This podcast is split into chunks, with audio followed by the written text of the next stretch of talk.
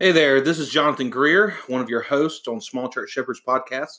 I wanted to give just a little uh, little intro pre-show talk with you here, a little catch up on things. We have been a month or so not publishing episodes, but we have a bunch of episodes in our backlog now, and we're going to start pumping these things out on Mondays.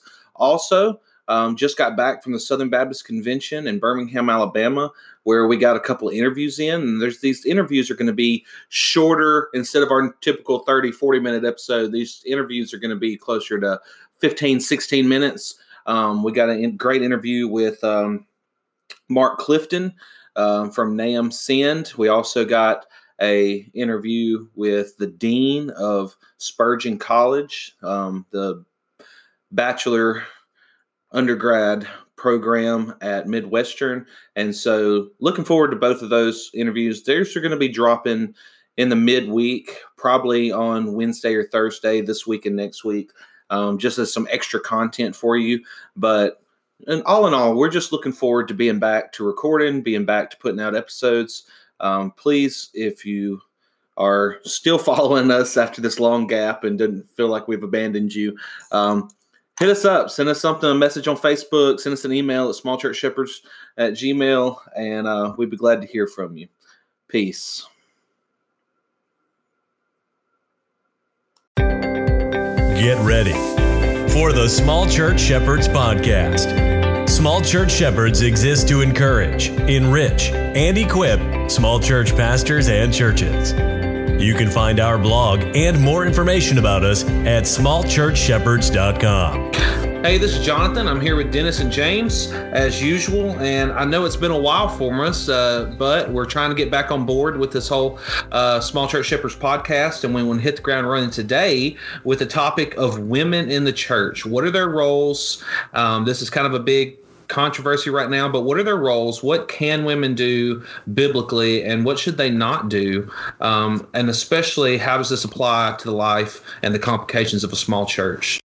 So, uh, Dennis, you and you give us kind of a breakdown of what's going on in the Southern Baptist Convention with this women issue.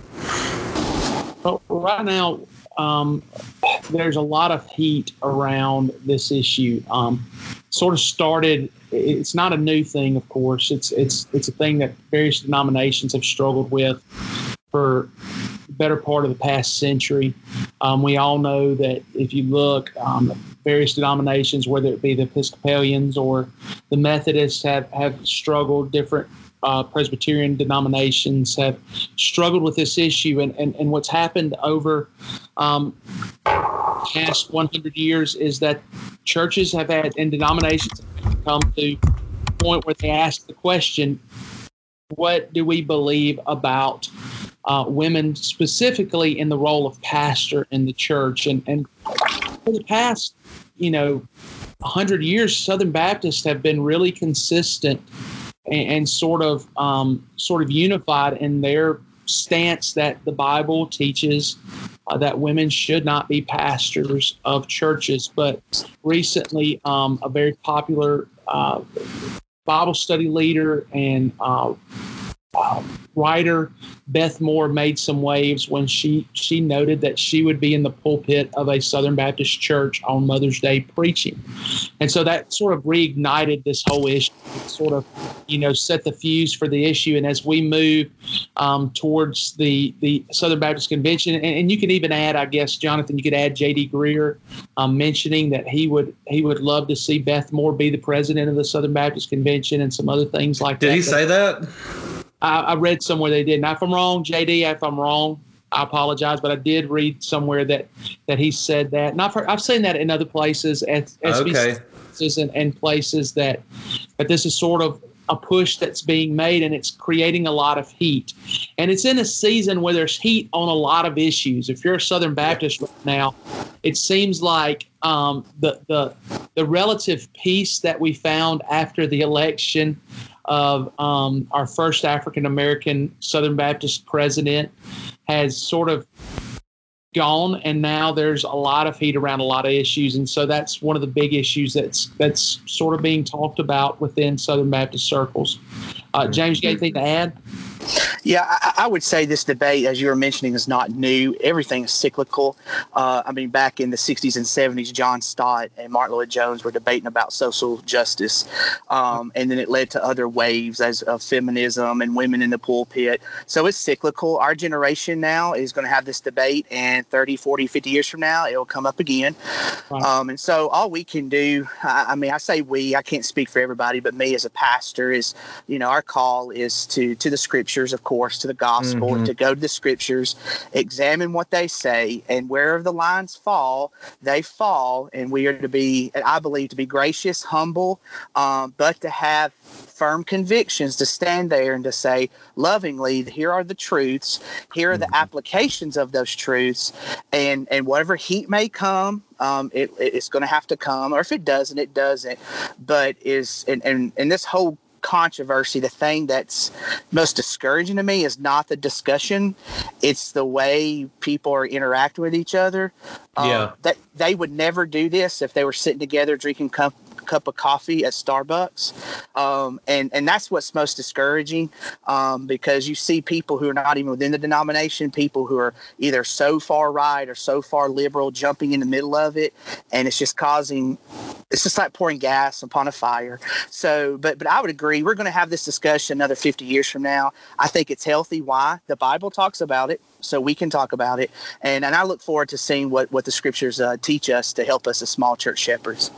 Well, I, I would agree completely that we have to go back to scripture. And talking to your point about it being cyclical, um, this was a big issue in the Southern Baptist Convention right before and leading up to the conservative resurgence. Wow. I mean, if you just go back on YouTube and look at the the Q and A with Al Mohler when he was going to Southern Baptist Seminary as uh, president for the first time, and there was one of the huge things. Now, obviously, the debate was over the inerrancy of Scripture, but outflowing from that was eh, big in that time was women preachers because you had uh, you had our Baptist seminaries teaching and training women to be pastors, and you had liberal churches ordaining women as pastors, part of the Southern Baptist Convention. And so, what I think personally has happened is that though we um, we might have won the war in that sense during the conservative resurgence.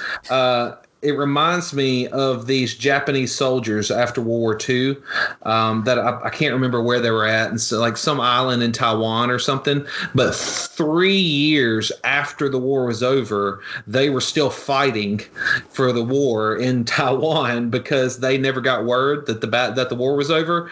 And I think you've still had these little these strains in Southern Baptist culture that though the war was over, they've still been kind of fighting, and now they're flaring up. Um, is what what I think is happening. Um, the, let me make it even worse for you because uh, there was actually a uh, Japanese soldier who um, died in 1991 um, who was in the Philippines after World War II. He died after um, like I think he didn't come out of hiding until 1974. So he yeah. so it's been worse than that. I mean that's 30 years fighting a war that had ended. So I mean yeah. I think that's sort of what we're seeing is is you know people do not let these things die and and even I, I, know for me talking about that that old war dogs i thought sometimes even some of the guys on the winning side were still fighting battles that mm-hmm. that had been won and, and and so i think there's that that that tendency to do that but but right now that this is the the, the issue du jour the issue of the day mm-hmm. Well, if we're gonna if we're gonna discuss it, we have to have on that foundation of all right. No matter how we might feel emotionally or where our preferences might lie, we have to uh, just say as as pastors of local churches and as Christians in general that we have to found whatever we're to make our positions on on the Word of God, um, and, and count it as the Word of God. And so well, we want kind of want to do that this morning, uh, or what is it? It's this afternoon. Whenever we're recording this, uh, what we want to do is is what do we see in the Word of God, both affirmative and negative, towards women's roles in the churches. You know, which either one of y'all want to hit hit that one? I, th- I think uh, what you said, uh, we've been talking about and putting everything together about such a topic is to start positively. I mean, I think that's a good place to maybe find some common ground. Um, I'm not saying compromise, but I am saying a common ground. And and we've already mentioned, uh, you know, you already see uh, in the book of Acts uh, taking place. Well, I'll jump to Titus two. This is what I'll start with. You just see where Paul is affirming the role of women um, in the local church. Specifically, you mentioned older women uh, teaching and discipling younger women within the church. So, right there, we already see something positive in the context uh, taking place in the scriptures where women are having a positive, active discipleship teaching role in the la- local church. And, and I think that's where we see Paul throughout scriptures talk to women about being fellow workers. For we all, know, regardless of your gender, um, we are all called to preach and share the gospel and to make disciples. And so in Titus, Paul gets very specific about the role of older women and older men in the discipleship mm-hmm. and teaching sound doctrine local church. And I think, to be honest, the longer I pastor, that's what's precious to me that there's men and women um, who are taking the time to pour their lives into someone else and teach them the scripture. So I think that's one place to start saying the Bible does not forbid women to teach, not to teach at all. It doesn't say uh-huh. that. That's that's not what, what Paul refers to in First Timothy, which I know we'll talk about. But we start with affirmation where he actually commands them to teach. He commands mm-hmm. them to do something. So that's a positive command that we see. So I would say obviously Titus 2 is, is one of those prime examples. Yeah, and also well, uh, go ahead. Well, also if you look in, in chapter 11, First Corinthians, um, we, we in that in that section on head coverings where it talks about, you know, I want a woman to have her head covered. The thing that we look at, we sort of focus on that, that whole idea is what is what is he talking about when he talks about head coverings, and we sort of get caught on that. But I think sometimes we miss the trees for the forest because also in that there's a positive encouragement that the women do pray in the church, that there is mm-hmm. the, the public prayers of women in the church, that there is uh, the public prophecy of women in the church and, and however that works itself out. So there's that public affirmation here in, in 1 Corinthians 11 that prayer is something that we should have. And, and, and you know as well as I have, guys, that there are some guys who will say no women on the stage at all for anything during a worship mm-hmm. service. But here Paul is positively affirming the prayers of women saints in the church. I've only ever even been at one church in my entire life where a woman could would even be called on to pray to end a service or or something like that. You know, um, my home church, there were the pastor where I was saved. Uh, he would sometimes call on a lady to pray at the end of service, the benediction or something like that. Um, and and but most churches I serve at, they are terrified of that concept, um, and and they're just like, in no way do the women have any role in the service. Um, but I think in doing that, you're going against what we have seen as y'all have posted uh, or y'all stated from 1 Corinthians 11 and Titus 2 is that you have this idea that women are to be involved. They're to be involved in teaching other women, they're to be involved in praying, even publicly in the church. Um, another thing that I've been going through, I'm preaching through 1 Corinthians right now, and I'm on this section of chapters 8 through 11 where it kind of all dealing with our liberties and our rights and our willingness to lay those rights down uh, for the sake of the lost and unbelievers. And also, we're going through Mark Dever's book on discipling, and and one of the things that I, has kind of hit me in this is let's just take the Titus two, where older women are supposed to disciple younger women. If we were actually focused on making disciples, the women would never run out of something to do in the church discipling other women, and the men would never run out of anything to do in the church just discipling other men because that is yeah. such an all encompassing task that we have inside of our churches. And so it's one of the reasons I think some of this stuff is even an issue is because our churches are not doing what they're supposed to be doing. Um, and that's a bigger topic for another day. But I think that this wouldn't even be an issue if we were really had, if the Southern Baptist Convention um, and just America and the world as a whole were filled with solid disciple making churches. I don't even know if this would be an issue. You know, maybe it would be. I don't know. Yeah, I, I, would say even practically, as you mentioned, Titus two, there being busy. It's also the practicality of it. He not only commands women, older women, to disciple younger women to teach them, but think about that. You you don't have older women discipling um, uh, grown men that are 40, 50 years old. It's just, or think about you trying to disciple a 16 year old girl yeah, a 17 year old girl. You, you, see what I'm saying? There's just yeah. there's there's not only a biblical command, but there's just beautiful common sense that keeps people safe um, mm-hmm. in that as well. I mean, you also look at, at Acts. Now, this is not a command; it's an example. It's just, it's descriptive. It's not prescriptive, as they say. But you have Aquila and Priscilla who take Apollos, who ends up being a wonderful apostle and preacher that you study the history of Scripture.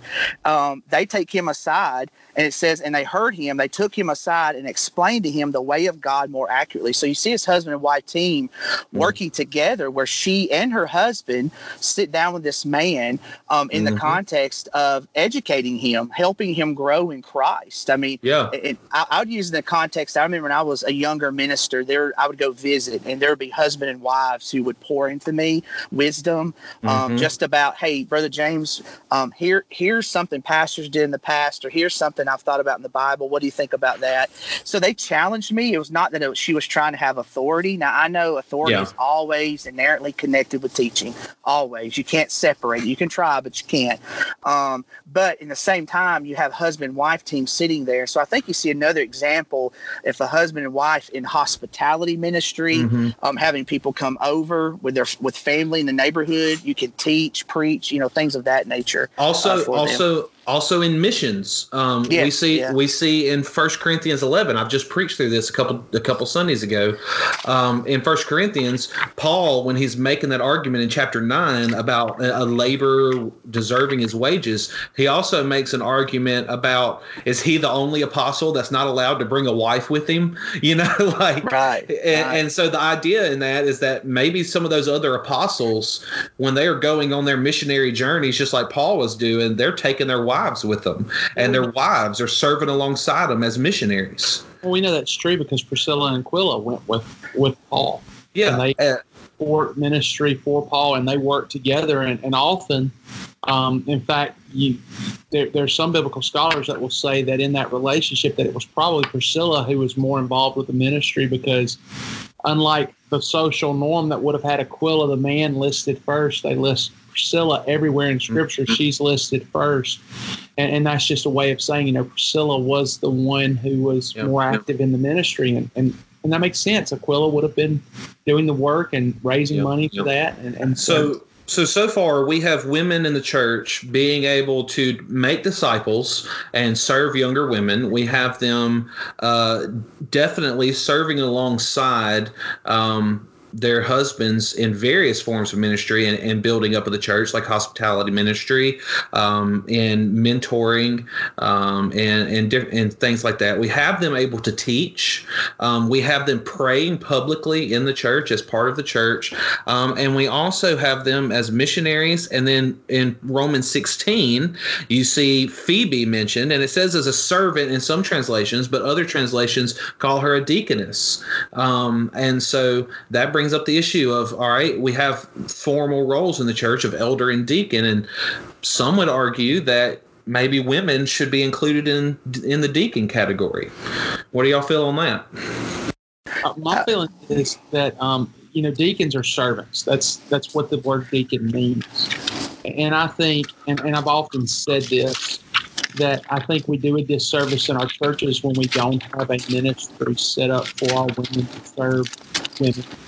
And, and what I mean by that, um, if you're if you've been in ministry for any period of time, you've had the uncomfortable situation where you walk into a hospital and you get told by some lady exactly what her surgery entailed in graphic detail that you never ever wanted to hear, and uh, things about her body that you never wanted to know. And mm-hmm. having women do some of those those roles of going to the hospitals when you have people and you know women in the hospital serving them.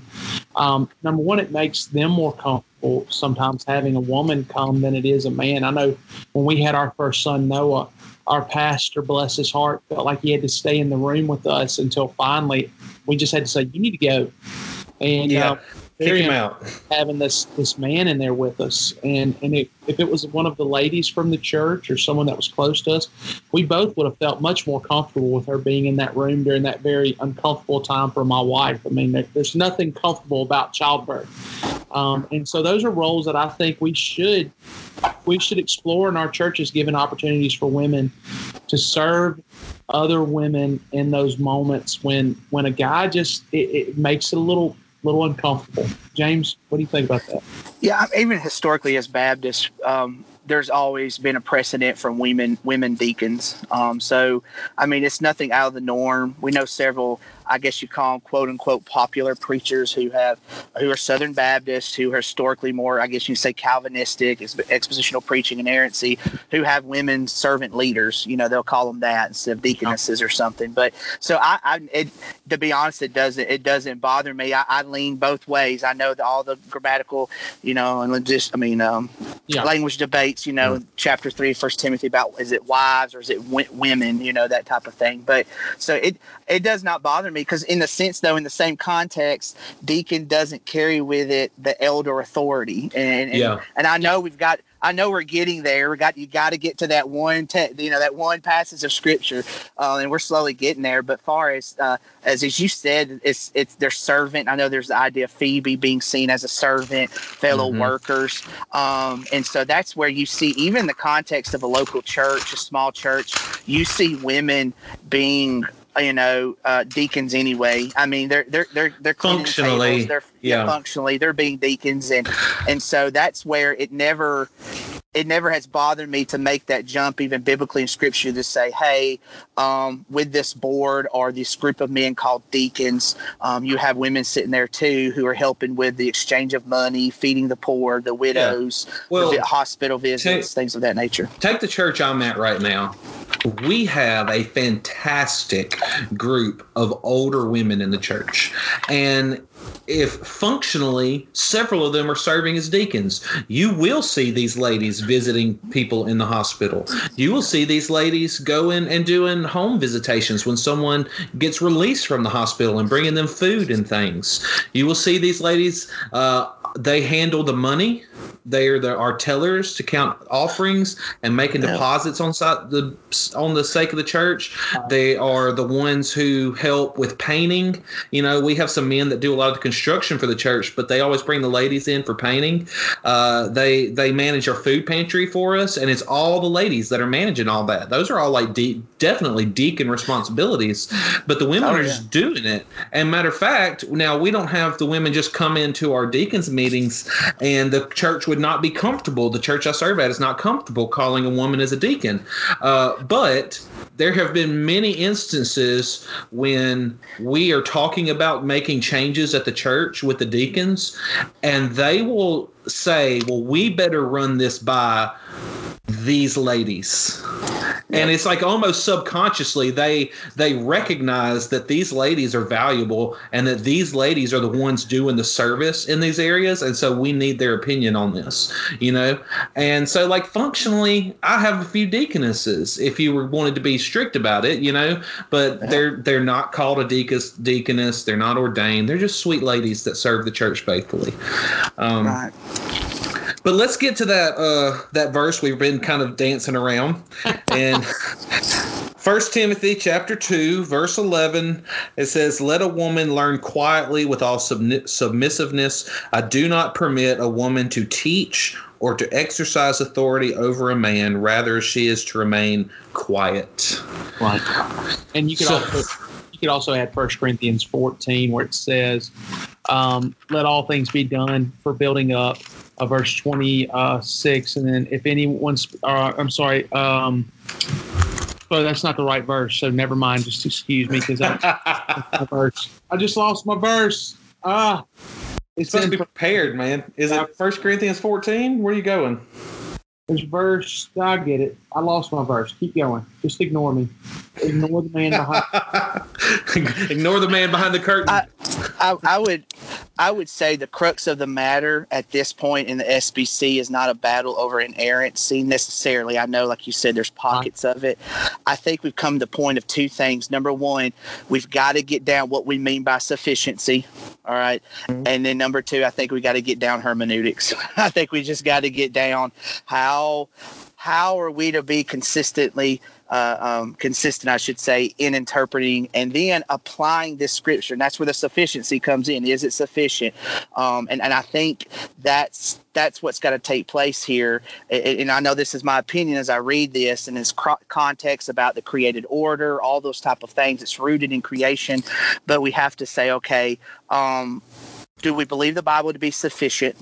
All right. And then, secondly, is now how do we get a consistent hermeneutic, not only here, but the same hermeneutic that we use in all of Scripture? Because I've seen people have a consistent hermeneutic until they get to this passage, and vice versa. Yes. Um, you know, I've seen that several times in this debate going, well, you would never interpret any other passage like that. You would never do that. Never. I mean, so Never. that that's one of the things I'm getting to is I, I I'm glad you say, well, I believe the Bible is inspired, infallible. Okay, show me your hermeneutic. All right, do you believe the Bible is is good enough to teach us how the church should be ran? Yes, I do. Okay, well, show me how you interpret that scripture. Tell me what that scripture means without first having to explain it away or anything. No, don't explain it away. It's there. But anyway, I mean that's that's when I first see that. That's my biggest concerns in this debate is if you Right. don't believe it, don't believe it. That's that's your prerogative. But So- if we're gonna if, you're gonna be in the SBC, don't we, we have to find some common ground about how we're going to interpret Scripture. I mean, there is an intent in this passage, and we all agree in that. There's an mm-hmm. intent, authorial intent. What is it, and how do we get to that? And I think everybody needs to be on the page. And I think that would help some. Some. Right. And, and I agree with you, James. I think the problem is the hermeneutics. And, and just so that I don't sound crazy, it is in First Corinthians chapter 14. But I was looking over it's 33. It says, um, For God is not a God of confusion, but peace. And in all the churches of the saints, the women should keep silent in church, for they're not permitted to speak, but should be in submission, as the law also says. So that's the verse that I was I was looking for. So in So I think James, I mean, or Jonathan, I think that this whole debate comes into um, the, the debate is always comes down to the hermeneutics of what is cultural and what is is is applicable to today. And I think the thing to me that makes me look at that text and say, okay, this can't be a cultural thing, is that everywhere you find this issue of women in leadership, it always goes back to the creation order and the fact that God created man first, woman second. And there's this creation order. It says that in First Timothy, this creation order is is called upon. And the fact that that, that order is a picture of Christ's relationship to God, our relationship to Christ, the church's relationship to Christ. And that's the picture that we see here. It has nothing to do with ability. It has everything to do with who has the authority to say how we do it. Is it us? God? Well, it is, but let's take this, and, and I want to delve just real quick before we start applying it to small churches and, and local churches. I want us to deal with this. When we say and we read in these verses that a woman is to remain silent in First Timothy um, and not to teach in a place of authority, and then we go to First Corinthians 14 and we see that she's not to teach with authority, not to speak in the church. How does that apply to preaching? Is it does this mean that a woman can never preach in any format or speak authoritatively in a church service ever, or is this saying that a woman can never preach or teach authoritatively anywhere, or is it confined to the church? Well, I mean, what is it? Can a woman teach if she's under the authority of the pastor, as some arguments have been made? Okay, who's going to get who's who's in the line of fire first, me or James? Oh man, I'll take it. I'm a glutton for punishment, so don't mind. Um, I, I think I think here's the issue: is everybody wants a cookie cutter answer, and there's not one. Now, number one, in a worship service, if I'm pastoring, women are not preaching. You, you praying's fine, reading scripture's fine, but you're not going to get up in the middle of worship service and do an exposition of teaching or scripture. That's just not going to happen. Um, but you read passage like during the middle of a song or between songs, you pray. Those things are wonderful. They're great. We want to invite women to be a part of that. Now now when you're getting on the the cookie cutter, everybody wants a direct answer. Like if I'm in the middle of Africa and it's just a woman and, a, and two men, you know, can she have the authority to pre- tell them the gospel or the scriptures? Yeah, she's Well, the only. Christian. yeah, I mean, yeah, we're gonna say, yeah, give them the gospel. But Well, if it is, if it's just just another example Yeah. of is uh, in China, where um, you know, talking to uh, some of the guys who are going over there doing ministry, I was asked to go and teach uh, seminary classes in China, and they said you're going to have a lot of females who are pastoring these churches, but it's because all the males have been arrested and put in jail, and they're the only ones left to pastor the churches right now until the men are released from prison. Those are specific situations that right.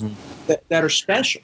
Yeah, and, and I Well- think when when Paul was speaking here, I'm not saying he's speaking in generalities because Paul doesn't do that. But what I am speaking is that the the the everyday common outwork of the local church, how it operates. You mm-hmm. have specific officers; they have to have specific qualifications, and one of those qualifications for elder is to be male, and that's where you Yeah. get the the authority. When he's saying teaching and authority, it's like two links in a chain; they're connected right there. He's I not think- saying a woman can never ever preach. He's not saying that. We've already, Yeah. I mean, teach, teach, I should say, because we've already shown passages where they're commanded to teach. Yeah. So, so we just got to step back, use the right hermeneutic, common sense, and to say, if a church leaders, elders, like J.D. Greear says, we let women get up in the middle of a service, as long as they don't teach and preach as one being an elder. Well, the problem is in the middle of a worship service, and you've done all the music, and they get Mm-hmm. up there, you're going to struggle for them not to see that woman as authoritative. It's just you're you're going to have a hard time. You may say it all you want, Mhm. and I understand the sentiment there, but it's very hard. You may say one thing. It's like this. I'll give you an example. We believe the Bible's inspired and infallible, but you never open it when you preach. I understand that sentiment, and elders have to create a framework to operate in to say what what do we see as this is authoritative as an elder would operate. And if it if it is that they decide that, I think that's where you have to say this is only for for for uh, qualified ministers. Because here's my issue with it: it's the same thing. I wouldn't let certain men stand up in a worship service and Right. dare Yeah. speak a thing. You know what I'm saying? I wouldn't let them talk at all, much less read the scriptures or preach. So, So, yeah, go ahead. So you can you're saying you can go to a conference and a woman can preach at a conference, open the Word of God and expound from it, but not at not at church, not in the worship service. I I would I'm I I'm not comfortable with conference because I've never been to a conference where it's not a worship service. Right. I, Yeah. and, and I'm, I'm being hon- they they play music, they pray, they take up money, they give Baptist announcements, and then they get up there and they are preaching with authority the word of God. And so, but is people- that the church? In the scripture, if we're going to be a, a consistent hermeneutic, I'm playing devil's advocate here. no, no, um, you're good. Yeah, if, if we're going to apply a consistent hermeneutic, every one of the scriptures that we've listed today specifically entail in the church. So, is a conference meeting, whether it is worshipful, is it in the church? Well, the, it's not necessarily in the church. I would say when she gets up there, is she seeking to preach authoritatively? Yeah. I would ask her that. I've never. I mean, if she gets up there and says, "I just want to talk," we all know the difference in someone doing exposition of scripture and talking. I mean, that would be me. You know, in the sense of over, even to the degree of yes, there's the local church, but there's obviously the universal church.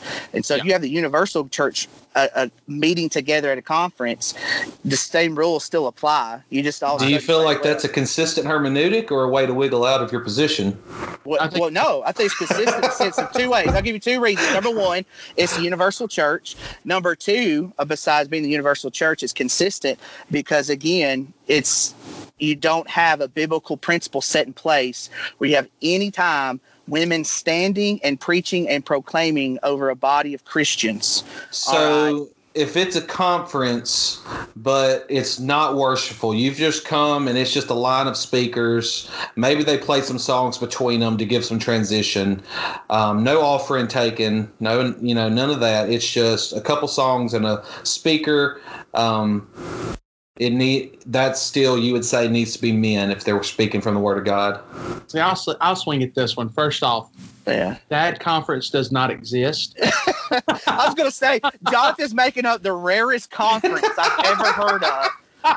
You know, to say, I, I just, Okay. I'm just trying. I'm just trying know, to flesh I the argument because like these are arguments that I see on like Facebook and stuff. You but, know, but here's the thing. That's why I'm going back. There's not there's not a cookie cut scenario for every situation. Yeah. That's where again I say the elders have to get together, and I would encourage husbands and wives to get together. And I've I've sat like for instance, the other day I listened to a podcast of Rosaria Butterfield on Nine Marks. She mm-hmm. she taught me. She taught me. she what hospitality was. But Yeah. she was sitting there with her husband because she requested it. She sat there with her husband, did the interview, talked about the book, talked about scripture. She edified me. She encouraged me. But she I, I do not think at all she was violating this principle right But is it really? command. Po- my question though is: Is it even possible to teach something from Scripture and not do it authoritatively because Scripture in itself carries an authority?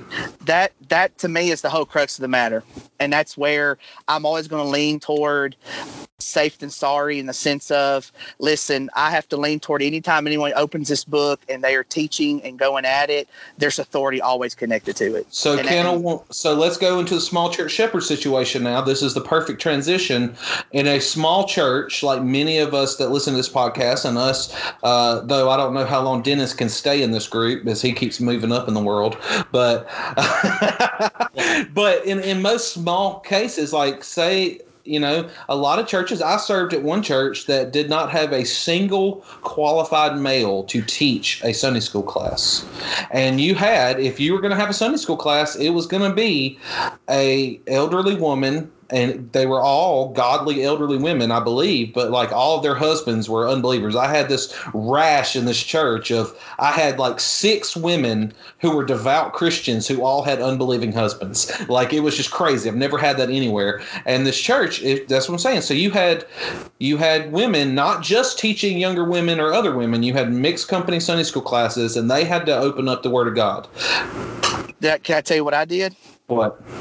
I was at First Baptist Church at Pickens, Mississippi. Had a class um, where two classes actually where women were teaching both of them. They were mixed genders and all that. And I came in, and um, the woman had concerns about her teaching other men. She brought it up. I didn't because she's reading scripture. So we combined both classes, and I taught them until we can find someone disciple someone and find someone that could do it. And so I did it for two years straight till I found someone that that felt like they could handle it and do that. Now that's not every case, but I am saying our first thought is we've got to keep Sunday school the way it's designed. When we might need to make some changes to Sunday school. I mean, we might need to disciple better and know 3 mm-hmm. years from now. I don't mind compromising for a while for a woman doing that, knowing in the long run I'm discipling some men and we're gonna we're gonna try to get this the ship straight, so to speak. And I mm-hmm. think I think that does matter. I don't think you come in there, y'all know this is your first pastorate or your first year with a sledgehammer and start saying this is how it's gonna be, ladies. You know, that's mm-hmm. just good luck with that. You know, and, Yeah. uh, but I mean, I'm not trying to be mean, but at the same Promise time, you last, I that. promise you'll last as Sunday school teacher a lot longer than you last as pastor. yeah, yeah, Sunday yeah, school and, that- and that- teachers have like the most amazing tenures. yeah and and that's Yeah. where as you as you mature a church and grow them and then make changes we talked about plurality of elders a regenerate church membership church discipline this is just another thing on there that you're going to have to educate yourself grow challenge your people challenge yourself listen to this podcast and see if we're right or wrong and Well, see what the lord does Yeah, yeah. Got to listen to this podcast. That's where you're going to get all the answers. I promise. Yeah. Uh, but listen, I go to conferences and I've had difficult questions. Before you do that, what if you're at a church where all the men are mute and the only the, I'm doing a Jonathan what if, okay? Because okay, go ahead, Jonathan. All right. If they're all mute, you you teach everyone sign language. Okay. Um, no. I've, all right. I brought that very situation with all nothing but women to teach to uh, actually asked it straight to Mark Dever, and I was like, "What do you do in a situation like that?" And he said, "Preach expositionally through the Bible." That was his answer to me. You know. yeah And, and it's like, okay, well, do you do, how much do you tolerate? At what point do you say, all right, well, I'm going to, I know this is not ideal in my church. Right. I, I've been advised by uh, someone who is obviously wise and mature that the answer is not to change it, but to let them change themselves while, while you preach Right. faithfully. All right. And so, how long and how much can you we tolerate in these areas while saying, you know what, I'm going to keep preaching the word of God. I am going to hope and pray that the Holy Spirit convicts and changes the hearts of these people, simultaneously praying that they rise up men to take these leadership positions, um, or do like you did, James, where you saying, "All right, I'm just going to take the reins on this while we're discipling somebody." Like, where's the balance in those two options? I would say number one, besides preaching expositionally, when you get in there, start discipling men. Yeah. Just start discipling men. I mean, that's mm-hmm. what I did at Cato for five years, and within the first two years, they had four new deacons. I mean, so you, it's just you just got to get in there. Number one, no, no, I'm going to preach expositionally. I'm going to do personal discipleship, and I'm going to pray, and you'll see those healthy things start. Con- some conversations will naturally come up because you're going to preach expositionally, and you're going to be able to address it. That you can bring these scenarios you're bringing up. You can bring up in your sermon, Jonathan.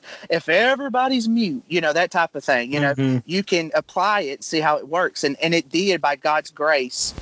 It wor- it worked. It worked for some some situations that we needed to change. God and His grace and the Scriptures and time, the Spirit of God did a great work, and you just had to talk about it. But first, disciple, educate, challenge them, and then they trust you and educate them. you know, and, and some of this, Jonathan, just getting back to what you what you were asking about how long, what's the time frame? I don't think there's a cookie cutter time frame. I think some of this comes under, comes under um, as you're a pastor and you're dealing with people, you know how far your people have to come because I mean some of your people are going to be pretty mature and you can quickly move them somewhere. But some of your people just got to take time. I mean, and you know where your people are, you know where spiritually they are, you know where um um in the discipleship process they are, and so that's where the grace comes in, filling them, teaching them, being patient. Um, you know, the thing is this. I, I go back to what Paul says at the beginning of the book of Philippians, where he says, "Some preach for bad motives, some preach for good motives." The, the thing is, the gospel is preached, and I'm not trying to assign motives. What I'm saying is, when things aren't perfect, even if we think they can be better, as long as the gospel is being preached, then we should have grace through those seasons when things aren't how they should be, and, and trust Yeah. that the gospel, as we preach it, is going to work those things out. And, I think that's I'm a- sorry. I, I'll just interrupt you there. I think that the scripture shows us that. Um, it shows us when I say that. I, I think the scripture, when we read through the New Testament, what I think we see is a leniency on the part of God in formative churches. All right. We always go to the Acts and we're careful to say, all right, remember, this is descriptive, not prescriptive. Okay. But also, what we have to look at that and say is, all right, if it's descriptive, it's also not describing it as sin. when you had things, these churches forming and missionaries going out, and they were something different than what we get formally and officially in the epistles, you know? Right. Um, and so I people when they're kind of fighting you on this issue of women in leadership, they want to bring up the edge cases. And almost every time they're going to bring up a formative case, a missionary uh, in a foreign field, uh, uh, something where, like we've talked about, where everyone's mute, you know, or or it's just one woman and she's the only Christian, and or they'll bring up all these formative cases and say, "You're telling me that in that situation," and you know what? I will tell you, maybe in that situation, yeah, she can share the gospel. Yes, she can maybe preach in that situation. But as soon as they are able to form a formal functioning church, there needs to be a male in the elder position. You know, it's not something she should maintain. So to bring this to a close, uh, James had to leave us, and me and Dennis are going to finish this out. Um, in the local church, and we're small church shepherds here, um, and we're doing this podcast because we want to help you think through the issues. Yes, you, it's easy to get lost in what's going on on the national scene, but we just want to focus on not forget what's going on in the national scene. We just want to have biblical, healthy churches, Yeah. and and I think what we see here is that you can have a biblical, healthy church where women are active in your church, where women are praying, where they're going out, uh, even probably leading mission groups. I would say, you know, they're not going out. You could see them doing these leadership positions, serving as servants in the church, whether you want to call them deacons or not. Um, you can see them reading scripture and praying in the service. But one thing we see that you just cannot do, according, if you're going to be faithful to scripture, is we cannot have. Uh, women speaking and preaching expounding the word of God to people in any kind of authoritative way, which we we're going to define as any teaching from the scripture as being authoritative over men. Um, and while that's not ideal um, and maybe seem impossible where you're at in your situation, uh, I want to encourage you, and I know everyone else on the podcast wants to encourage you that, you know what, you might not feel like God is ever going to send a godly man that you can disciple and raise up to take a leadership position. But if you start trying to make disciples of the men in your community and in your church, God will work through you. Um, I wanted to read to you Colossians chapter 1, verse 28 and 29. It says, Him we proclaim, warning everyone and teaching everyone with all wisdom, that we may present everyone mature in Christ. For this I toil, struggling with all his energy that powerfully works within me. If you toil and you struggle, presenting the gospel, making disciples, it's from God's word says this, His, that being God's, energy will powerfully work within you.